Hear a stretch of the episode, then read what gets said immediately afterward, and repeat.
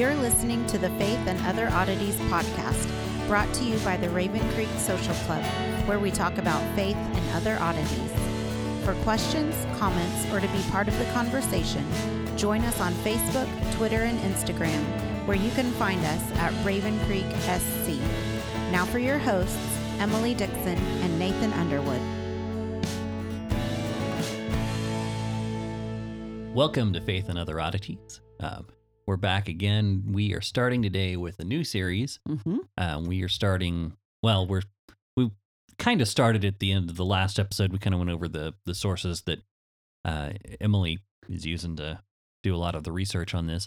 So we are starting First Samuel, um, which is going to be really interesting. There's a whole lot of narrative here, and I'm sure it's going to be great. I, I I'm excited to to kind of get a really good, solid overview of of the history and and how it all played out. So Yeah, well, this is a book that in the in Bible stories we tend to pull out just as individual stories because it's got some great individual stories, Mhm. and we don't often see how they play together. So yeah, I think this is going to be a fun a fun thing to go through, and I'm I'm excited. But before we jumped into that, I wanted to to hit on a couple of more points on the inter, uh, introduction stuff. Now, if you want to talk about what sources, like you said last episode, go back and Yeah. check those. yeah, no, this is definitely still an intro ep- episode. We yeah. yeah, I'm not. I'm Yeah. not trying to rush things along.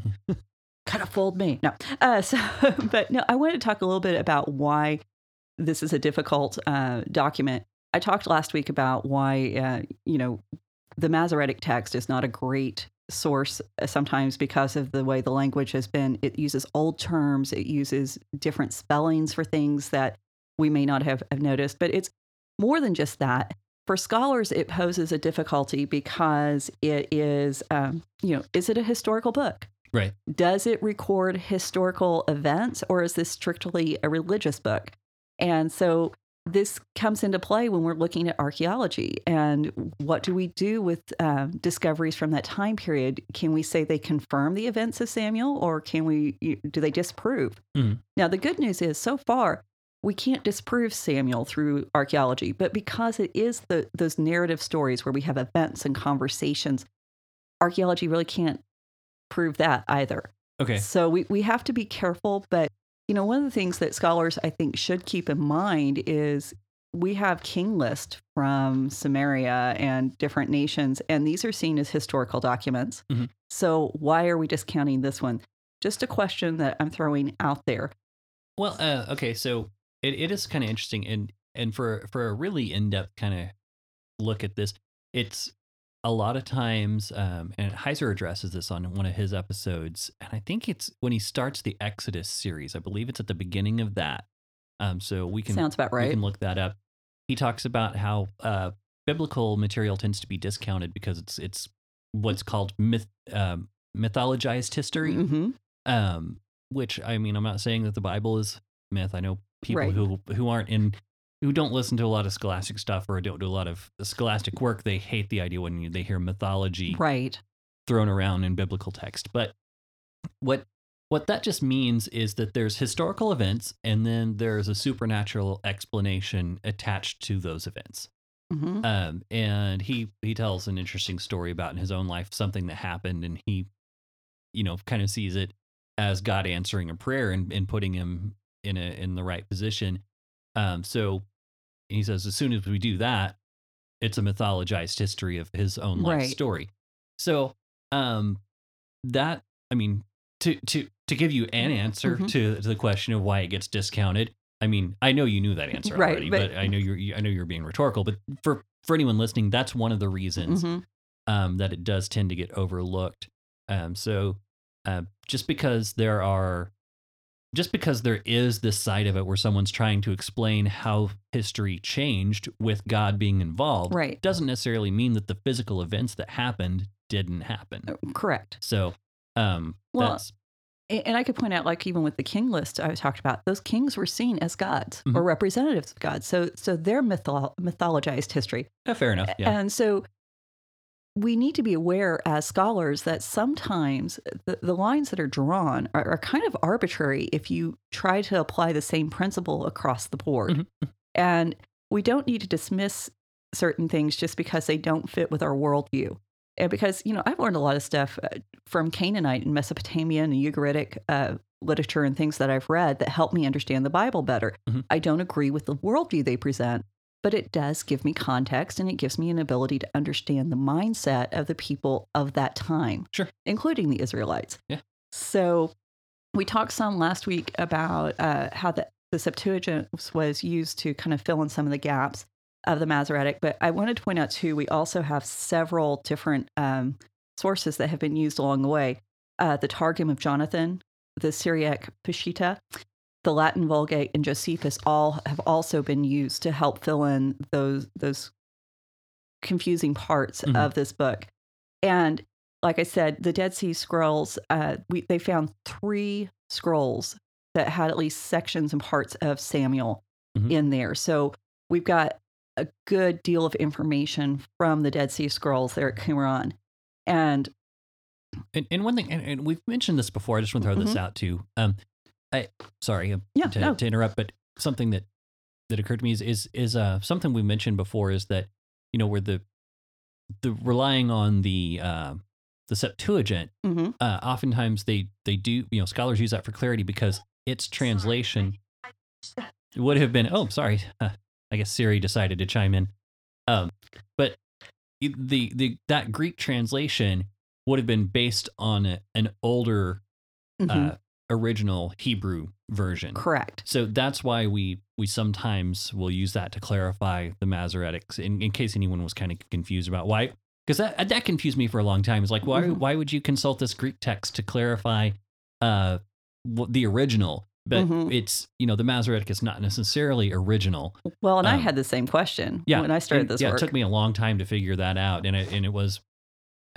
I, I- know I've been referencing her a lot lately, but Miryam Brand, it was her series that actually finally made it click for me as Mhm. to why that it would make sense to do that because it's based on an older version that we don't have anymore. right. So, um, and because the Masoretic wasn't assembled until a thousand years later, and so Right. roughly, and that's the thing. And when we when we talk about Samuel in particular, one of the problems that people have with the Septuagint, they think that possibly the scribes expanded the verses so Mhm. that they, there was more clarity or read smoother, which is something scribes are known to do. Sure. And that's one of the reasons why translators sometimes want to reject the Septuagint, where the Masoretic, the argument against that is that sometimes maybe verses were skipped and Mm. that certain phrases were skipped. And we're actually going to see a passage where there is that debate and it's going to come up very quickly.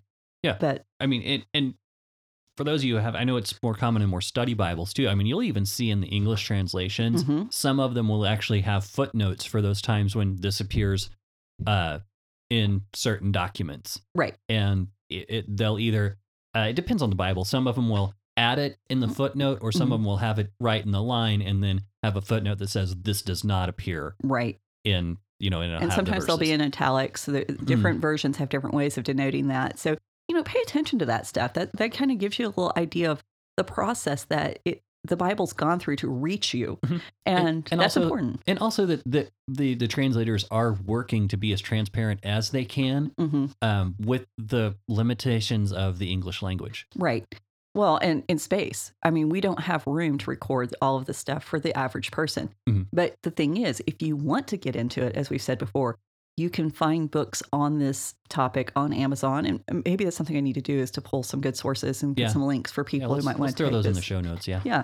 So uh, the other difficulty in this book is theological, and I know nobody wants to hear that when we talk uh, about scripture that there could be theological difficulties with a book.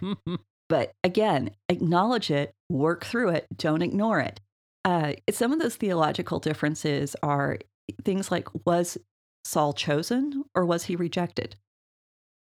And you know, I'm with the little Taco Bell girl. Why not both? Uh, so then Is that a new commercial? yeah. I, I haven't watched commercials and I don't know how long. yeah, it, it's not terribly new because I referenced it, do all my stuff through streaming services now. It's I don't see commercials anymore. it's great. It's yeah, Yeah. I love it.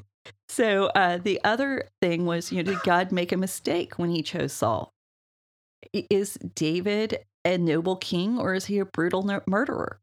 how can he be a man after God's own heart, given all of the different things that he does in these passages? Because, uh, by the way, Samuel does not present David in a very good light a lot of times they're they're very raw and uh, almost mean about some of the things David does Yeah, well, and I I do have a a, a hypothesis about why there was Saul and then David, but I'm gonna wait till we get there. okay So okay yeah but if you look at uh, particularly Kings and uh, and Chronicles and compare and contrast the the what's in these books uh, Samuel through Kings and Chronicles the the comparison being through there Chronicles p- paints a much better picture of David, Mhm. but it was written much later, and it's more of a political document. right.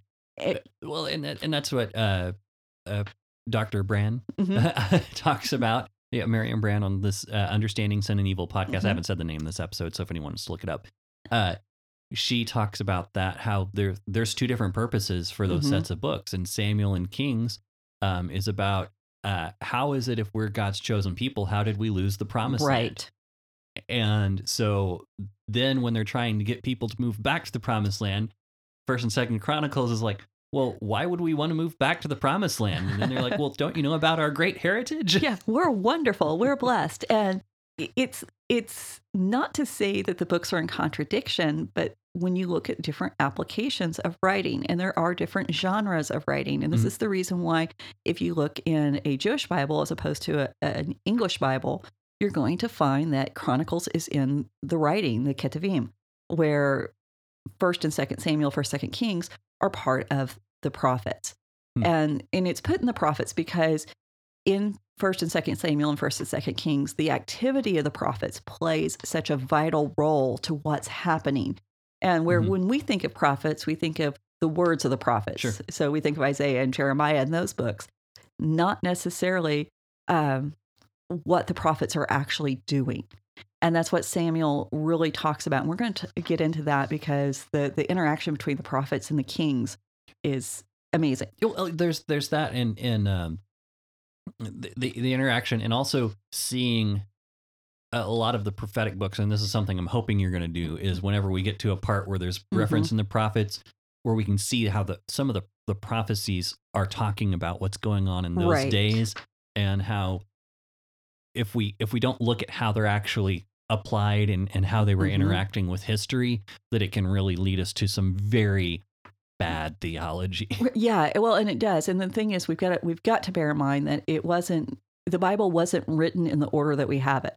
Right. You know, the prophets were operating during the time of the monarchy primarily. Mhm, Matter of mhm. fact, it, it's such a connection that there, I believe it's von Buren. I, I I don't remember, but he he states that the the prophecy basically the office of prophet basically came into existence with a monarchy Mhm. and died with a monarchy.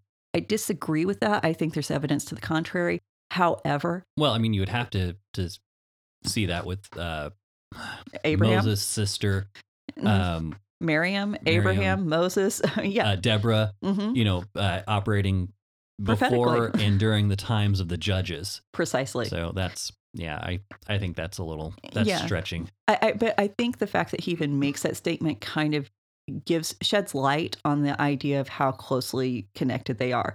Mhm. So uh, disagree with it in totality, but understand the insight that he's trying to give. And but Brueggemann says that despite all of these these problems that that people are encountering, that they're they're kind of overcome by by paying attention to the fact that this is an inspired work Mhm. and we need to look at the artistic merit and we need to be paying attention to how the writer is using these different ideas to form a complete narrative. So you, Mhm. you've got to be sensitive to the text. And it's not something you can just kind of run roughshod over and say, oh, well, this is what it has to mean. Mhm. Or it is going to come out very piecemeal and very contradictory. And he suggests that we pay attention in particular to three different um, three different factors in what's going on here. Number one, we, we need to be paying attention to the historical um, situation. Now, this is a time of transition. We're going from the bloody brutality of the judges to a monarchy. Mhm. And the monarchy is going to rise, be this golden kingdom, this golden age, but then it's going to fall. and the, eventually it's going to have to be taken down because it's failing to represent the true king, the God of Israel. Yeah. Well, I- when you said we're going from the bloody brutality of the judges, I'm like to the bloody mm-hmm. brutality of the kings. I mean, no, that you're right. And because that's the thing. Anytime people think they're in charge of something, they mess it up. And that's kind of what Judges is about. They they thought people diff- different people thought they were in charge of things and instead of paying attention to God, the true king, and then the king really becomes uh, the king of Israel later really thinks, oh, well, I'm the king of Israel. We've been uh, created by God. So we have this divine protection, and it doesn't Mhm. matter what we do. And that's not the truth. And this is why they wind up in exile. Um, hopefully, that's not too many spoilers, but I'm assuming people know a little bit. yeah, it, and yeah, and we and that's you know, it, people are familiar with it, and it doesn't. I mean, in the way we're going through this, it doesn't hurt to give an overview to kind of give an idea of where we're going, Right. Um, so that you can kind of see how we get there. Yeah. And, you know, and, and by all means, read ahead. Don't don't just uh, wait for us to get there. Right. But these these historical factors, they also include, uh, you know, we're moving into the Iron Age at this point. The Philistines were were really perfecting the making of irons. We're moving out of the bronze into the iron. This changes the weapons of war. Mhm. This changes how warfare is conducted. The Hittites, they're losing power at this point. Um, the Egypt really is too for a time. And these technological social factors really play into what the monarchy and the kingdom look like. So we need to be paying attention to that. We've got to pay attention to David. David is an overwhelming personality. He is bigger than life. And to to really delve into who he is, I mean, it's a psychological journey beyond compare. And we see that particularly in the Psalms. Um, but he's not just this this overwrought emotional in, individual. He's got a shrewd political mind. Mhm. He's smart, and he's also a very flawed person. And so we're we're going to have to grapple with his personality. But ultimately, we've got to deal with this kind of apparent contradiction that God is both the sovereign over Israel, but he's also very intimate. He's going to exert his power and rule in the reign of Israel, but he's also going to intervene in the lives of individuals. And that's kind of contradictory and really at odds with what we see in other gods of this time period. They, don't interact with their subjects the way that the God of Israel does. Right. And it foreshadows how Christ becomes embodied so that he can interact with humanity on that very intimate level, and then later the Holy Spirit. And all of this plays into the sacred history that Samuel is presenting. Mhm. So, okay, let's talk about the, the title too, since we're we're here. Um, Samuel did not write this book. At least he didn't write most of the book. Uh, he dies kind of early on, but the name the, the book is named after Samuel because he is the kingmaker. He's the one who decides who's going to rule Israel, and it's because of that power and his um, appointment by God to serve as this this prophet who who creates that change Mhm. from judges to kings that the book remembers and honors him. And the book is divided into first and second Samuel, as, as everyone knows. And this was done during the first century BC because this was the standard length of a scroll. And in reality, it's not just first and second Samuel, it's first, second Samuel, first and second King are all one book. Right. And during that time, they were divided, when they were divided according to the length of the scrolls, uh, they were known as the book of the, the four books of the kingdoms, the Basileion, uh, Alpha through Delta. Huh, and so that's that's, cool. yeah, that's the Septuagint. Uh, in the Vulgate later, it becomes First and Second Kings and First and Second Samuel. So it, this is the reason why sometimes in different manuscripts we have endings at different points. If you look in our Bibles, um, David dies in the first book of Kings, uh, Kings two through uh, two eleven, but in some of the older Greek manuscripts, that actually is part of Second Samuel. So the death Hmm. of, of David would be at the end of Second Samuel instead of the beginning of First Kings, Okay. which actually I think makes more sense. And yeah, Well, I yeah, I can see that because that's whenever you actually get into the major political intrigue. Oh yeah, this is when we're totally moving away from just being a holy nation to being a political figure. And that really begins to happen under Solomon. Mhm. And Solomon, he's a trip, But anyway, we'll get to him later. So, who wrote the massive book? Because this this is a massive book when you realize that it, it encompasses those four books of our English Bible. Right. Uh, there's three main possibilities. One is that Samuel did contribute to the first part of the book that covers most of his life. hmm Uh, the second is Gad, the seer. We're going to talk about where to find him. And of course, Nathan. Uh, they're all prophets. They all witnessed the events that happened. And Mhm. so that makes sense. Um, they could also be drawn from the book of Jasher, not the book of Jasher that you're going to buy on. Amazon. We've, I think we've covered that one in an episode. Um, that one's lost to us, but it is referenced in 2 Samuel 2.18 the court records of David, that's in First Chronicles 27 24. So we could be drawing from those sources. Okay. The records of Samuel the seer, referenced in First Chronicles 29 29, and also in that verse as the records of uh, Gad the seer. Okay. So we know that these books existed. We just don't have them. And uh, I know many historians who would give their right arm if we could lay our hands on them. Like a legitimate copy. Uh yeah. Oh, I I, I would be like ready to give up a fingertip at least. So anyway, there's a, a lot of caves. Maybe we'll Right. keep digging. yeah.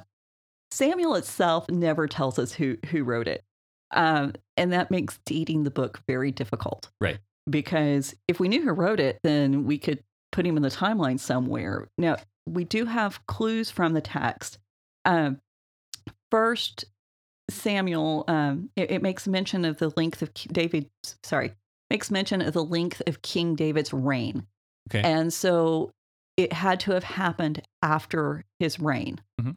Uh, we think from the way some of the things are spoken about in Second Kings, and well, you can't write about something until after those events have happened. Well, typically, Yeah. I mean, unless you're doing prophecy, I mean, but you know, Like, well, this is a prophecy, but yeah, right? It's different. It's yeah, Yeah. exactly, more a prophetic message about behavior rather than exactly. uh, you know future fortune telling or however most people perceive prophecy. A- And some of these events include like the division of the kingdom after Solomon. Mhm. And you'll look at some of the, the clues in the text, even before the kingdom's divided, you start to get these indicators that the writer wants you to realize that there is a schism developing between Israel and Judah, the northern and southern kingdoms. Right. So we know it was probably written after the kingdom divided. Uh, there's textual notes uh, clarifying terms that were used up until the 8th century. So we know that um, it was written no later than, than the 8th century, at least the final form. Right. And we have these reflective theological insights. Uh, I think it was Brueggemann who pointed that out, that suggests that you know there's been some time between the event that happened Mhm. and this interpretation that's being put on it by the writer. Yeah. No, that that would make sense. Yeah. So basically, the bottom line is some of the uh, material could have very well predated the reign of David. So that put about 110 BCE. And but it was added onto or or kind of curated up until the 8th century. So th- this this collection of writing really took place over a long period of time and like we said we had that whole list of possible sources that could have been drawn from. I said 110. Did you mean 1100? One- Uh, 1010, sorry. 1010. Okay. 1010. I heard 110. I'm No, like, I think I said that's 110. Pretty modern. Yeah, no, that's one. Yeah, me and numbers don't. So- Yeah. Okay. so what what we can say with no equivocation about this book is the writer 100% believed in the authority of the Torah. And he affirms this over and over again within the book. And we're going to see examples of that. He values, uh, uh, he, she, they, uh, they value prophetic activity because that's what so much is, of the book is records. Uh, they recognize the importance of the Levites in Israel's foundation and their structure as a holy nation. And the, the story of the Levites is woven in as subtext. And these are some of the texts that we don't typically pick up and teach in the Bible. So that's going to be fun to, to Mhm. go into. Yeah. Uh, also, the, one of the main reasons this book is written is to affirm the, the rule of King David, because there is some debate. Is he the rightful king? Should Saul and his heirs inherit the throne? Was was David some kind of you know revolutionary upstart who shouldn't have been on the throne? These are all questions that were part of that time. and that the people were grappling with and how does this affect our identity as a nation but the the book of samuel really affirms that david is god's choice Mhm. so the purpose of the book really is about recording sacred history giving us some insight into how israel became a nation what that looked like and how that plays out theologically Mhm. so that's kind of my background on it and we can begin with the actual text Okay. Well, yeah. So, yeah, I'm excited because there's, I, I know this is going to, Uh, we're probably going to be in here for what, the rest of the, probably through the summer. Uh, yeah, At at, least. least. Yeah. Uh, a lot of it's going to depend on how often I pull myself back from the randomness that I can get into. Yeah. So, I, before we, I know I said I all the intro stuff done, but before we really jump into the text specifically, I want to point out again, and I can't say this enough this is happening during the period of the judges. This is opening up during that time of the Levite and the concubine when there's a civil war Mhm. that's ripped the nation apart. Benjamin has almost been destroyed. 600 women have been stolen from their homes and given to strange men. hmm And all of this stuff is going on uh, during that fra- during that time period where the phrase that marks it is in those days Israel had no king and everyone did what was right in their own eyes. Yeah. So So basically everything up until Saul is in the judges period. exactly, e- exactly, and we we've got several events within the first chapters of Samuel that connects us back to Judges. The writer wants you to to know that these books should be connected, and the writer doesn't want you to miss this. So, just three of the things that connect us back. There's Levites who fail to act as proper spiritual leadership. Right. This is in the opening, like I said, seven chapters. There's sexual misconduct at Shiloh. We just left behind Shiloh where the, the 200 women were stolen and um, raped. hmm So the Levites are involved in tragic warfare. Now, the biggest connection, of course, is that Samuel is the last judge of Israel. And mm-hmm. he is the second judge to be named as a prophet and a judge. Yeah. The other one being, of course, Deborah. And they also, if you look at the places where Samuel lives and where he ministers, you're going to find this is in the same location as Deborah, Hmm. also connecting them. And so there are lots of connections. And we're going to go over those as we, uh, we're going to point them out as we go through the story. We're also going to see several connections to Moses. Um, Moses and Samuel share a same kind of template for their life. Okay. And Samuel is really cast as that prophet like unto Moses that's going to come again. Okay. And so the Hebrew people really saw him as a fulfillment of that prophecy. And Psalms 90, 99 6 says, Moses and Aaron were among his priests. Samuel also was among those who called upon his name. So there's always been this understanding that there is a connection. Now, there's two main themes uh, in, in Samuel that we're also going to be watching out for. One is kingship, which I Mhm. think you know we should see pretty easy. And the, the second theme is the power of the marginalized. Those people who are not accepted by society, those people who have been pushed out and that God still recognizes and uses to shape a nation. Yeah. That's going to come through um, very clearly. So, first one, going to read that one. It says, There was a certain man, a Ramathim, Zophim, of the hill country of Ephraim, whose name was Elkanah. And then there's a genealogy that follows. Okay. Okay. If some of these sound familiar, it's because these are locations that we just talked about. So, Elkanah, let's talk about the, some meanings first. Elkanah means God created. Okay. So we we have this this anticipation that God's going to create something, Mhm. And he he's setting the tone. Ramathim means two heights, so it's between two mountains, and we just talked about how in Shechem there was um, the uprising there with uh, Abimelech Mhm, and mhm. Gaal between the two mountains. Zophim, the Zophite, was the name of the land belonging to the Zophite clan. Now, the Zophite clan were part of the, the Levitical tribe, so they're they're Levites, and he is saying that he is a Levite. Not only uh, the genealogy will establish that, but also the geography establishes that Elkanah is a Levite. So therefore, Samuel is a Levite. Yeah. Okay. That would make sense. hmm Now, this connects us. He's in Ephraim, the hill country of Ephraim. Where did our last Levite come from? He, Oh, the hill country of Ephraim.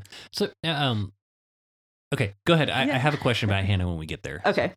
Uh, so the Levite t- a town in the hill country of Ephraim is Gibeah. Mhm. And Eleazar, the son of Aaron, died. They buried him at Gibeah. And this is the town where Phinehas, his son, had been given also back in the hill country. So that's in Joshua 24 33 that records this. Mhm. So very strong connections to the place where was ground zero for Israel just imploding Right. um, at the end of the verse, it says he's an Ephrath- Ephrathite. That's a fun word to try to say. Ephrathite. This is somebody from Bethlehem. Where did the Levite travel to? And where was the, you know, the Levite with concubine travel to Bethlehem to claim his bride?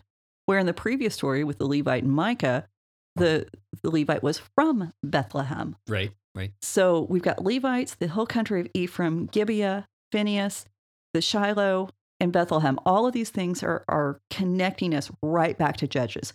Mhm. And the writer doesn't want you to miss this. And this is why in the in the Jewish Bible, Judges is right before First Samuel and Ruth is moved to a later place. So his home, and therefore Hannah's home, was in the middle of this devastation. Right there in the center of everything going on. And now think about this Hannah's the wife of a Levite, living in the same area where the wife of a Levite had been attacked in such a horrible Mhm, way, mhm. had her body cut up and sent across the nation. It's really not inconceivable that Hannah actually knew the concubine. Yeah. Same Yeah. time period, Levites were all related. They're all serving at the temple at different Mhm. times. Wow. Yeah. I hadn't considered that before. That's pretty wild.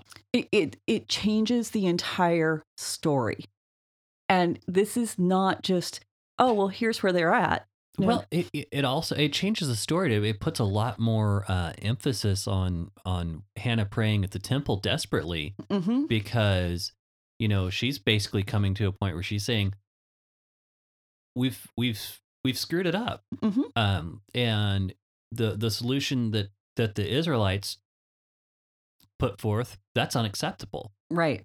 And so yeah that's yeah. that's very telling.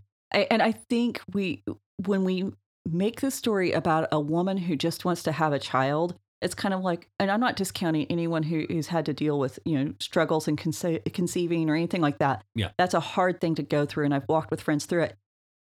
But i think that's the church's way sometimes of just putting a nice little bow on it and oh is that sweet? Because this is what you as a woman are supposed to want. You're supposed to want children. You're Mhm. supposed to be that wife and mother. And hannah's story we're going to find out it's not just about being a wife and mother. It's about so much more. Well yeah it, well it makes it sound like she's only concerned about herself.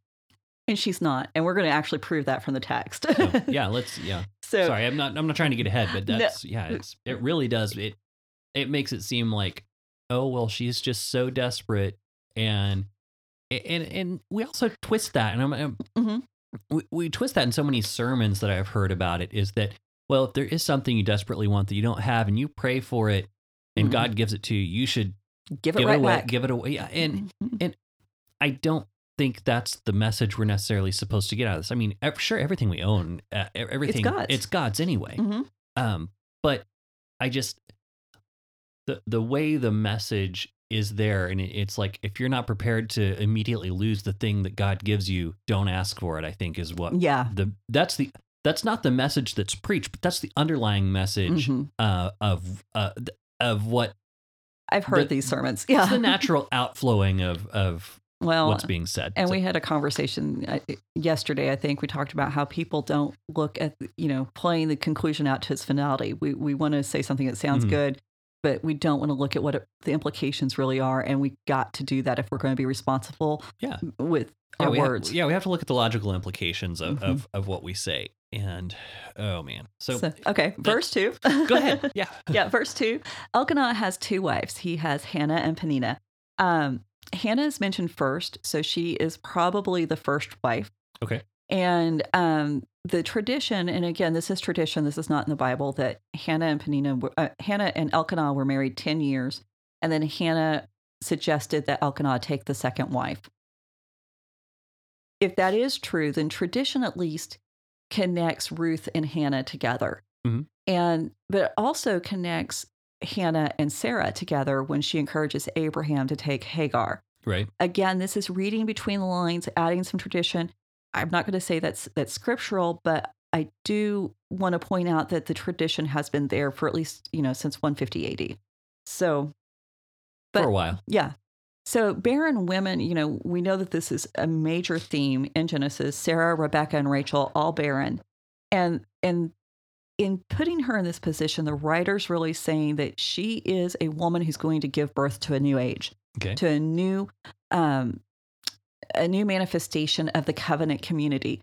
She's kind of being put on that level of the matriarch. That's exactly what I thought you were going to say. Uh, Yeah, and specifically with with um, Sarah and Hagar because there is a second wife involved. Mhm. So, verse three: every year uh, Elkanah would go up to worship at Shiloh, uh, and he'd worship the the Lord of Hosts. This is the first time we have that phrase, and host can refer to the angelic bodies, but normally it refers to an army. And in this context, it seems like we're referring to an angelic army. And when you consider all of the warfare that's been going on in Judges, and remember that the wars were not wars between people, they're wars between gods, uh, th- this is a, it makes sense that this is how Elkanah is going to be referring to God. That the, he would be on God's side. He, he sees God as the God warring on behalf of, of Israel. And we find that this term, after this point, the prophets pick it up and they use it extensively. I think Jeremiah, Isaiah, and Ezekiel use it over 50 times each. sure. Yeah, it's, So- it's pretty common, and, and you have to have heard it if you grew up in church. Mhm. Yeah. Yeah. Now, there are some questions because it says he goes up yearly. Um, there's three yearly festivals, so we don't really know which one he is he's going to because it could be the um, Sukkot, it could be Pesach, uh, Passover, um, and I forget what the other one is. But he is doing something right. He he's he's observing the Torah to some extent, and he he is worshiping at this at the correct place, which we haven't seen very often. Now there is a uh, in Hebrew, I forget the term. Uh, it says he goes up and worships from time to time. Uh-huh. And the Hebrew word is the exact same word that's used for the Passover. So we think possibly Passover is the most obvious because not only do you offer up these sacrifices, you also eat with your family, which is what's going to happen. Sure. So at the end of verse three, um, it notes that there were the two sons of um, Eli there. It, it doesn't mention Eli at all. It just says Hophni and Phinehas were the priest of the, to the Lord. It's important. They're not going to show up for the rest of this chapter, and they're really not going to show up, I don't think, until chapter three, or I'm sorry, the middle of chapter two. And Actually, I mean, it does, uh, Does it- mention Eli oh, okay. in, in the ESV. Oops. Okay. So yeah. It's, it's the sons of Eli. Okay. Um, he had two wives. Yeah. Yeah. Or had two sons. See now. Um. Okay, I was reading it the long, uh, wrong line. Yeah, but okay, so it does mention Eli, but the the fact that they're pointing out Eli is no longer functioning as the priest. Uh. The priests are Hophni and Phinehas, and they are, um, like I said, they're not mentioned again. But the writer is setting you up. He wants you to pay attention to these two guys because they are going to show up, and there's a reason it's important that they are the priest while Hannah is there. So hang on to that. and Okay. so verses four through eight, I kind of summarized them. Um, Elkanah takes his entire family. Hannah receives a double portion or a, a, a favored portion. This is one of those points where the Hebrew is unclear. It literally says two noses or two nostrils. Okay. So we don't really know what that means. And Like I- turkey leg. I don't know. Like Yeah. the, it's like, like the best portion of the meat. it's, Um, yeah. And that's the, and well, and that's the problem because what does it mean? But I think overall, it's one of those things where I can acknowledge a problem, but it doesn't take away from the meaning of the text. Yeah. Elkanah was trying to be nice. Yeah, Well, uh, is it not necessarily just trying to be nice, or is this another indicator that she was the first wife? Possibly. Possibly. I hadn't thought about that. I hadn't found any commentaries that, that said that, but it does make sense. Um, it seems like in the text they um, actually, let's uh, look at that verse. Yeah, uh, on the day when Elkanah um, sacrificed, he would give a portion to Penina and to all her sons and daughters, but to Hannah he would give a double portion because he loved her, through, though the Lord had closed her womb. So, yeah, to be nice. Uh, yeah. Uh, and God had closed her womb. Okay. And that's important that we recognize that closing her womb was God's act. That God had done this. This is not something that, oops, that just isn't happening. Right. Um, Elkanah, bless his heart, you, you gotta love him. He's presented as a nice guy throughout the story. Okay. Uh, kind of a bit of a bumbling idiot. Uh, he he tries to comfort Hannah. He by giving her the special portion, he's actually provoking Penina, who who torments Hannah. And again, we got that connection back to Sarah and Hagar. hmm And but we also have a connection to Jacob and Joseph. That when you show favoritism, that you're actually incurring wrath on the Mhm. one that you love. And you'll notice that he does this every year. This isn't like one year he does it and oops. Yeah. And wasn't the, isn't there also something with like Rachel and Leah with that too, where Yeah, yeah, because Leah, God gives her children because God sees that Jacob hates her, Mhm. and so there's um there is some rivalry there. And matter of fact, in Deuteronomy, God later says, you know, don't don't marry two sisters. You're just going to cause rivalry. That Right. this is not a good idea, still seems like sound advice today. right? Oh, I had like three things go off in my head. We'll just move past. Keep so going. anyway, but this gives us a view of the family dynamic, and it, it's it also shows us Hannah doesn't want a child because Elkanah needs an heir. This isn't like Sarah wanting a son for Abraham so that his name and legacy can continue. That's been taken care of. Hannah's wanting a child for one of two reasons. She either wants it because she wants to be a mother and experience that herself, or she has something bigger in mind. And I think we're going to see that it's actually something bigger. And like I said, God had closed her, room, her womb. God is orchestrating the situation. Um, this is not meticulous determination. This is God saying, I know how you're going to react and I know what's going to happen. And so I'm going to put the right pieces in play Mhm. to get my outcome. But Hannah still has the ability to choose whether or not to join in this. And you can refer back to our uh, study on Deborah. Yeah. So, anyway, verse 9 After they'd eaten and drunk in Shiloh, Hannah arose. Now Eli the priest was sitting in the seat beside the doorpost of the temple of the Lord.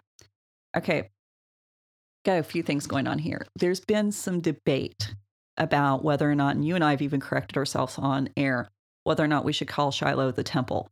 Well, here in First Samuel, it Mhm. calls it a temple. Okay. And one of the big debates is the tabernacle just set up at Shiloh.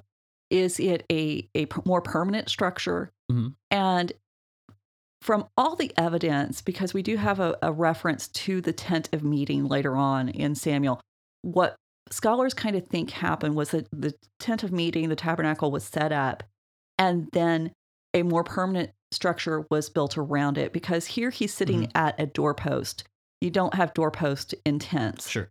So there seems to be something um, a little bit more substantial than just cloth at this point. And so this can refer to a house or just a very large tent. And so the, the, the language there, as far as the Hebrew, doesn't give us any um, Right. indication. We kind of have to put all the little pieces together. Um, and Eli's sitting in a chair. At this point in time, not a lot of people sit in a chair. So this is more than just a chair. Hmm This is a throne. This is a place of honor. It- It's really showing that he is the the the guiding, governing force Yeah. over the temple, and he he has the authority to to judge because you would sit at the temple or the the doorway of the temple to dispense judgment. So there's the idea that he, as the high priest, as um as a wise elder is dispensing judgment to the people. This is also going to become very important in chapter two. So hang on to this fact. Um, verse 10 hannah she's she goes into the temple and and she's praying and literally um uh, well the esv says deeply distressed the hebrew is her soul was bitter and so Hmm. she she's not just grieving and and sad she's mad She's not just having a panic attack right yeah because deeply distressed sounds like you're frantic. Uh, But y- you know the the idea of if your soul is bitter, I mean that's some that's not that that implies this is something that's ongoing. right it's not something that just happened that day Right. Yeah. And that's another one of those word choices that the English translators have used that kind of it, it bothers me because it's oh the poor little thing. She she's upset and somebody needs to smooth her feathers. And no, this is something that's been like you said, it's ongoing. It's been brewing in her heart. Mhm. You don't get a bitter soul in a moment. Right. So so verse 11, and she vowed a vow, very important. O Lord of hosts, again, Hannah is the first person to speak this title. If you will indeed look on the affliction of your servant and remember me and not forget your servant, but will give your servant a son, then I will give him to the Lord all the days of his life, and no razor shall touch his head. One verse, so much information. Yeah. So we're supposed to uh so we hear God referred to as Lord of Hosts. hmm Um we're supposed to think about Samson, hmm um Nazarite vow. hmm What else we got? Oh, okay. So this is this is the prayer that rocked the world. I th- really so much changes in this moment. Uh, the history of the nation and really the history of the world changes with Hannah. Uh, she's the only woman who who rises up and goes to the house of the Lord. We never have a single individual woman who says, "I'm going to go and worship," or "I'm going to go and pray." She's the only woman in the Bible to make and fulfill a vow to the Lord. Interesting. Oh, yeah. She's the only woman, in fact, who prays. None of the other women pray. Uh, the matriarchs, when you look at their story, Abraham never even prays for Sarah. Definitely, Sarah never prays for herself. Isaac does pray for Rebecca. Mhm. When Rachel goes to Jacob, he says, "Who am I, God? What you know, what do you expect me to do?" Right. And Hannah is the only one out of all of these great women of faith who actually goes up before the Lord and says, "I have a problem." So this is this is a big deal. Yeah. Um, it's one of the longest recorded prayers of the Old Testament, and it's interesting that it's from a woman. Um, three times she uses the name Yahweh. This is the most that we have anyone using the the words Yahweh, Yah, his true name, in a prayer in such a short space of time, uh, length of words. Um, she's the first woman to pursue God in such a straightforward manner, where Mhm. everybody else, like we got through talking with Ruth, deception and deceit were, were the tools that they used because they felt like that's all they had.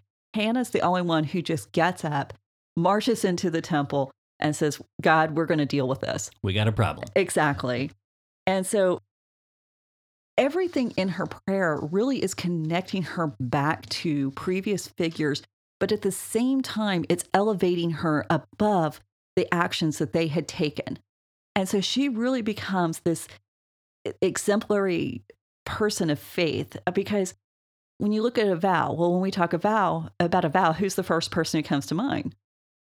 Back in Judges with Okay. Jephthah Oh yeah, yeah. and you know they both make a vow concerning their children whereas jephthah kills his daughter hannah is going to present her son as a living sacrifice Yeah. And here we have a mother and a son versus Mhm. a father and a daughter. exactly and it's it is that reversal. It's that statement of faith. And faith lived correctly. Mhm. so she when she prays she connects herself back to like i was saying isaac and rebecca and jacob and rachel. Mhm. and she is the one who gets it right out of those two. Uh, you know they're barren women. And hannah doesn't wait for her husband to get a clue because her husband's already dismissed her. Her husband's already said forget it. You know i'm better than 10 sons. Right. this reminds me of something dad would have said to mom.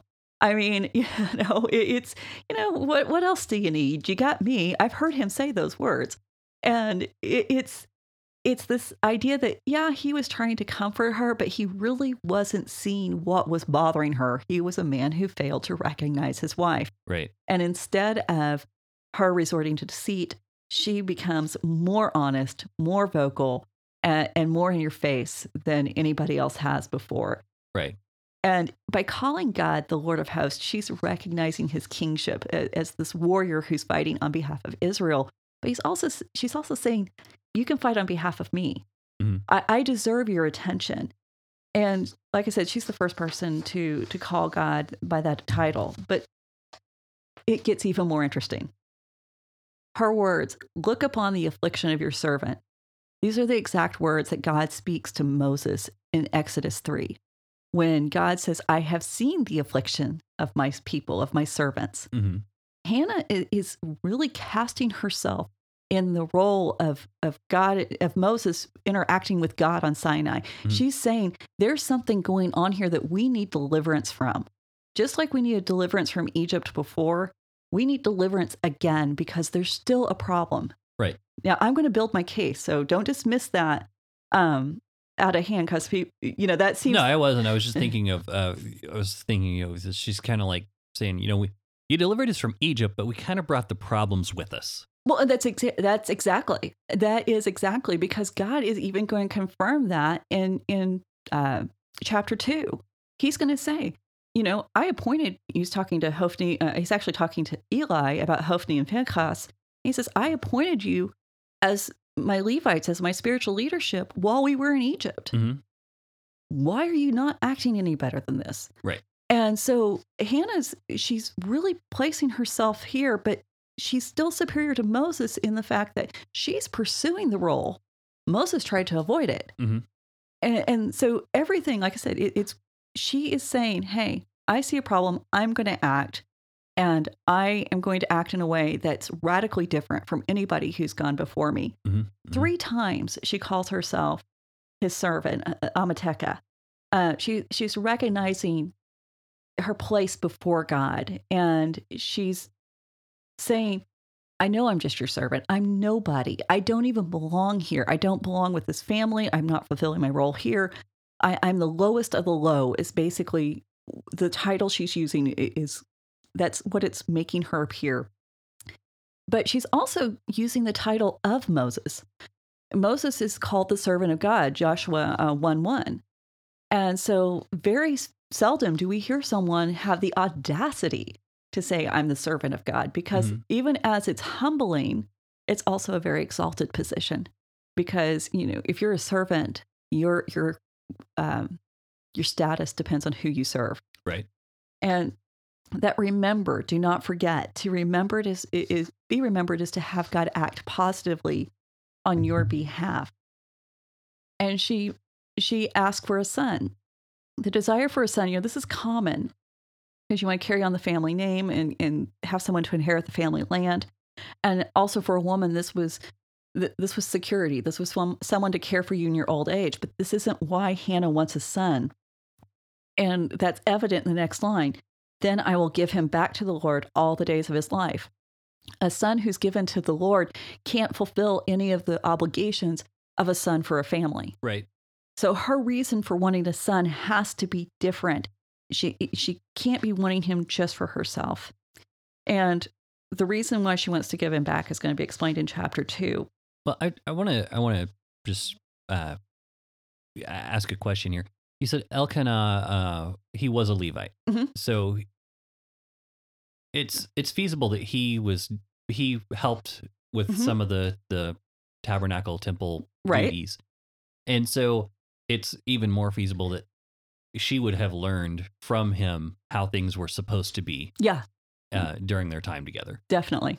So, Definitely. Yeah, I'm she has assuming the husband and wife talk. Yeah, Yeah. and uh, more than just you know patronizing little speeches about how she should be happy. But yeah, Right, yeah. that's and it wouldn't have been uncommon for her to know what was going on. I mean, uh, the the Levites had special clothing and, and robes, and so she would have probably been the one to help make those. Mhm. And um, whenever you learn how to, this is one of the things about uh, Judaism.